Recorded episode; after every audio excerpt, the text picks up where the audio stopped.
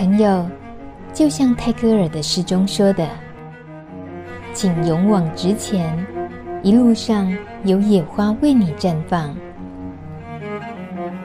路德之音就在你身旁。欢迎收听《路德之音》，我是梅琼美。今天的《路德之音》来了另外一位妹，呃，我们算是两个老妹。啊、uh, 算了啦哈，反正真的不是正妹嘛，我们不是走正妹派的哦，妹 没有华清啦。好了，我是不是叫你华清比较好？好好，好，这样以便区别，对不对？OK，好。好，华清是我们路德之音的老朋友。说老朋友，其实是因为他跟路德有非常久的渊源，而且呢，他在艾滋工作者呃这个工作领域已经有十几年了，对不对？嗯，将近快超十一年多，快十二年。就一直是接触艾滋这个领域吗？对，包括在这个领域里头，从事的内容大概有哪些？从教育宣导，然后从呃感染者的陪伴，然后呃包括最近走上唱权，唱权，呃，你不要讲缩写，给我们全名，就是呃为一些感染者来帮他们伸张一些他们应有的权益。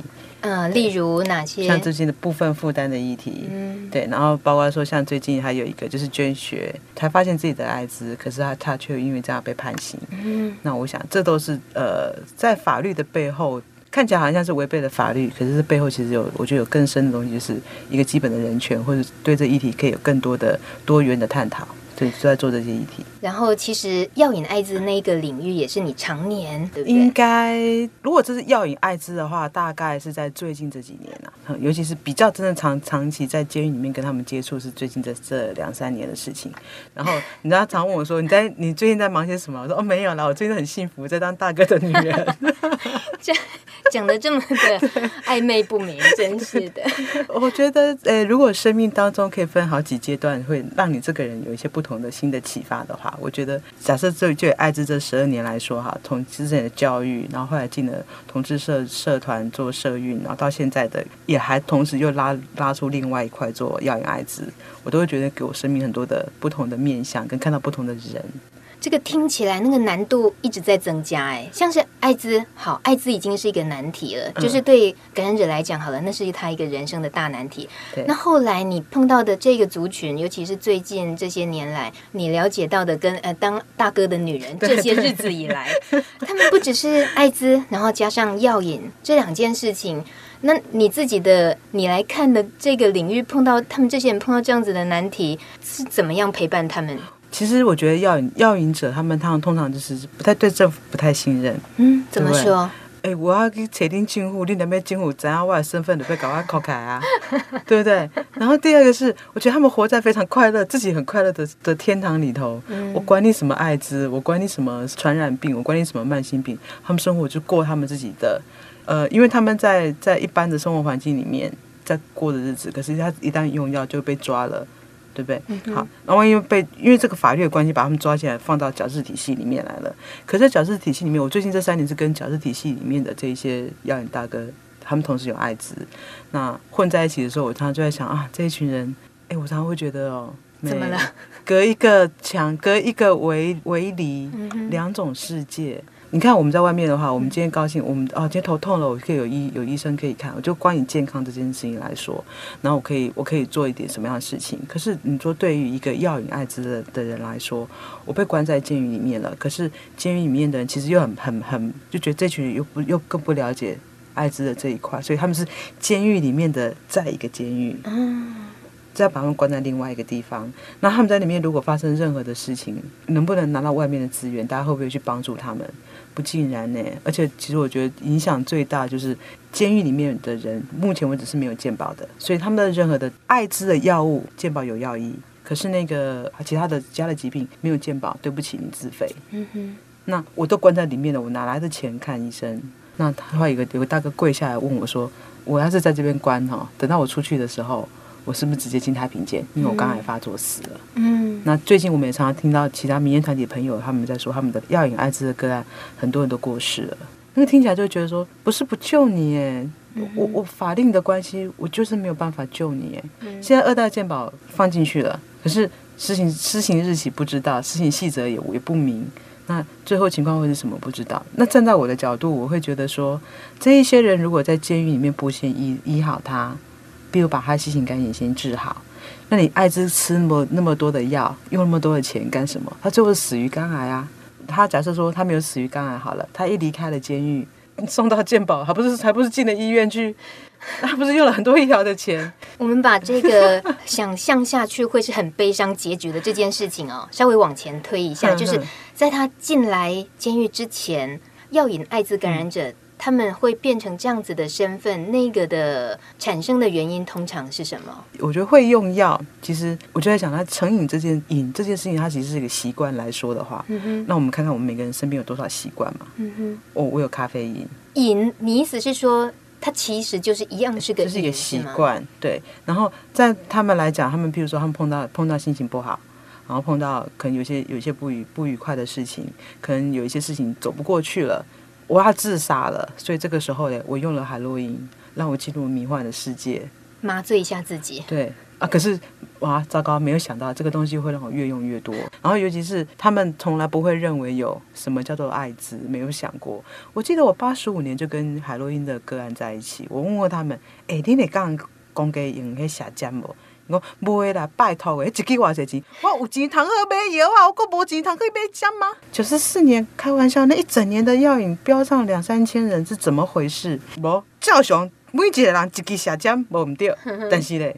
做几啊个？唔是嘛，无唔是。咱五个人，咱咱五支下针，但是咱干干那一包药啊，药啊太贵了。好，那这包药拿来，我就放在一个杯子里面，一个小那个保特瓶瓶盖里面，把它稀释了，然后五个人一起抽那一杯水。这样也不行啊！啊，我哪有艾滋嘞？我我现在针拿，我这支针拿出来打完之后，哎，不要给我存几罐呢？哦，你是不是再把你的针的又放回去那一根、嗯、那个水里面？啊，你放进去就是你习惯，你一抽在抽的时候一定会就稍微润湿一下那根、嗯、那根针针管嘛。哎，用他们术语讲的洗笔洗笔，这么一润湿下去，另外四个人就中了。所以药引感染上艾滋，大部分的方式来源大概就是这样子，都是稀释液的问题。当有一天一个药瘾者他发现，天哪，我感染了艾滋，那对他来讲，药瘾再加上艾滋这个认定上啊，大家的想法都很负面了。对，就这两个东西你出来都是负面的啊。可是，在药瘾的感染者心里的想法 通常是什么？不会，他们他们说，反正嗯，怕有啊人感受到了，我那被查文啊，给起来艾滋那我差。嗯，对我反而觉得说这个东西很好玩哈，就是。呃，双重的烙印啊，就是我同时是两个身份哈，我是药瘾又加上艾滋，我光药瘾，所有的亲朋好友、至亲，我可能大家都已经不愿意理我了。嗯，然后我现在再加上这只艾滋病毒呢，亲亲戚们听到的第一句话就是“喜贺应该嘛，像狗你嘛，对不对？”可是对他们来讲呢？反正你已经排斥我一次了，我不差第二次，你让你排斥啊！人生反而变得异常的豁达，是不是？对，他们是觉得灵性高了呀，我不要弄。更好玩是这一群人哦，很特别，是他们对于艾滋是什么不知道哎，嗯，他们对艾滋的讯息是什么不知道？什么叫免疫系统啊？在。然后我自己在跟这些人谈艾滋的时候，我一直脑筋有个思辨，就是我要不要给你们看最后艾滋发病的照片？哦哦，后来挣扎的结果是，对，我给他们看的时候，他们说啊，我那我也要呀，你要。哎，这 不一定，你要，所以你要好好吃药啊！我对啊，我刚刚怕海洛因，我不是，不是中医我老大哥，好好的吃，好好的吃那个抗艾滋的药。嗯，你讲我哪怕有啊，对，就忘记，我总会想要再去记得要吃什么药呢？瘾是特别难戒的嘛？那就像我刚刚说的，那是一个习惯。嗯哼，其实我我也有一个想法，我常常跟药瘾大哥，或者是我最近这几年一直在做摇头药物的摇头派对的这样子的教育宣导的时候，我都跟他们讲哈，不管你让他赢，领导的代志。嗯哼，会使你卖用药啊，最好啊，你真正来用药啊了哈，拜托诶，答应我三件代志就好。哦，三件，这样子都三件。头一件，莫让警察抓到。不要被警察抓到！你这样子，警察听了会叫我们录的知音关台。你有本事可以可以把你的，确实你真因为因为我用药或者是持有就是有犯法。嗯，那你你有本事就是说可以不要去贩毒，因为贩毒有另外的一个一个就就那个刑责是不一样的。你、嗯、你可不可以少一点？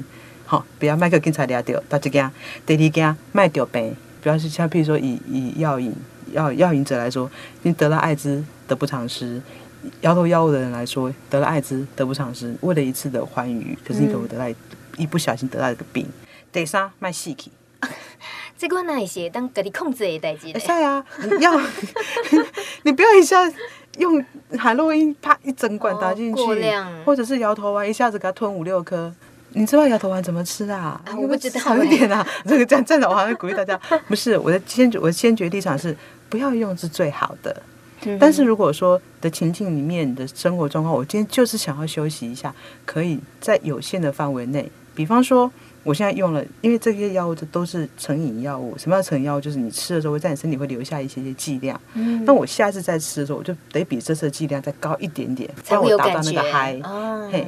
那我有方式嘛？我现在你现在吃了对不对？待会拜托哎，去运动，大量的喝水，嗯哼，这样子把那毒排掉，代谢掉，代谢掉。对，那代谢掉之后，你你身体的那个那个存囤积量低一点点的时候，你下次用药是不是就可以不用那么高？啊，这是一个概念，叫减少伤害，嗯哼嗯哼，少一点，你能够从你生活当中少一点点。我就跟他们讲，你要拉 K 是吧？怎么拉？可以拉，可以，对。今天三分之二就好，或者是你要拉屎吧，你把那个 K 哈拉长一点，拉个 二十公分、三十公分，我看你一次可以跑多远。Oh. 你现在要就以目前在做的这个事情为主，可是你往下面退一小步、小小步就好了。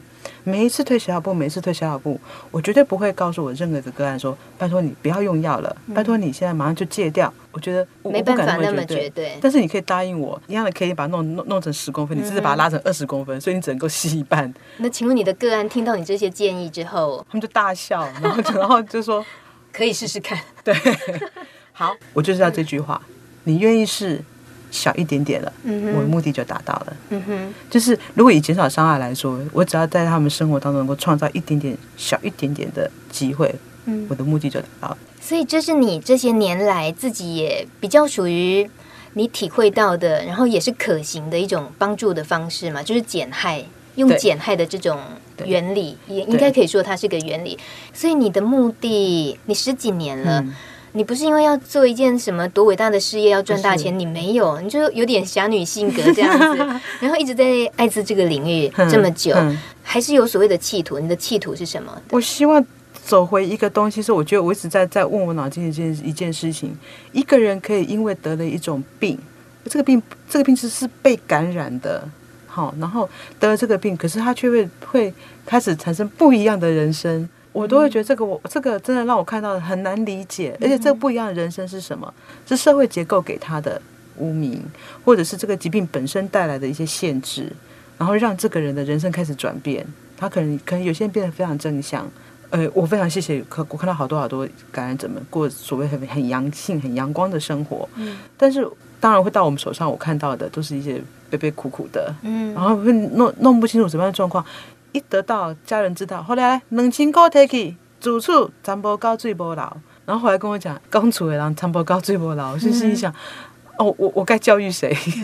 我一直帮你没有用，我该回头去跟你的家人提，这个病没什么。嗯，可是家人会不会听得进去？家人听不进去，他就是得病了。那这个是我觉得是回到整个社会结构，他就好像你刚刚说，只是因为。感染被感染了一个病，而就整个人生不一样。那个要稍微方便自己想象的话，就比如说我自己想象，我被感染了 C 型肝炎，嗯啊，我的人生就起了大变化，整个社会歧视我，我很难想象，因为 C 型肝炎不会啊，没什么了不起，对啊，对啊，就就这样啊。B 肝呢？B 肝没事啊，就大家也常常会说啊，你有 B 肝带源啊，哈，你也是 B 肝，我也是，就这样啊，可是 B 肝跟 B 肝跟 C 肝跟艾滋是同样的传染途径。对，所以这样就很好理解。就那为什么艾滋会被整个对，对，就是这些排斥、排斥跟污名哈，然后有一些很奇怪、莫名的法令，光一个同志来捐血啊，对不起，你不能捐，嗯、因为你是男人跟男人的性行为，嗯、哼奇怪了啊！我昨天跟个女人做，我可不可以不捐血？嗯、可以，这怎么这不对啊？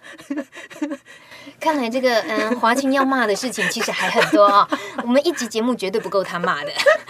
今天很难得可以听一些在呃接触感染者这个领域这么久的华清聊了一些我们可能从来没有过的角度去看这件事情，所以呃很谢谢你。但是骂人的那个部分其实好像还是有很多很精彩的，希望下一次还有时间来听那一块。好，可以、哦。我真是不能放太多。你你不怕嘛？反正混这么久了，这个圈子你最大。不敢不敢，大哥的女人，大哥会罩我。也对，谢谢。好，谢谢。谢谢谢谢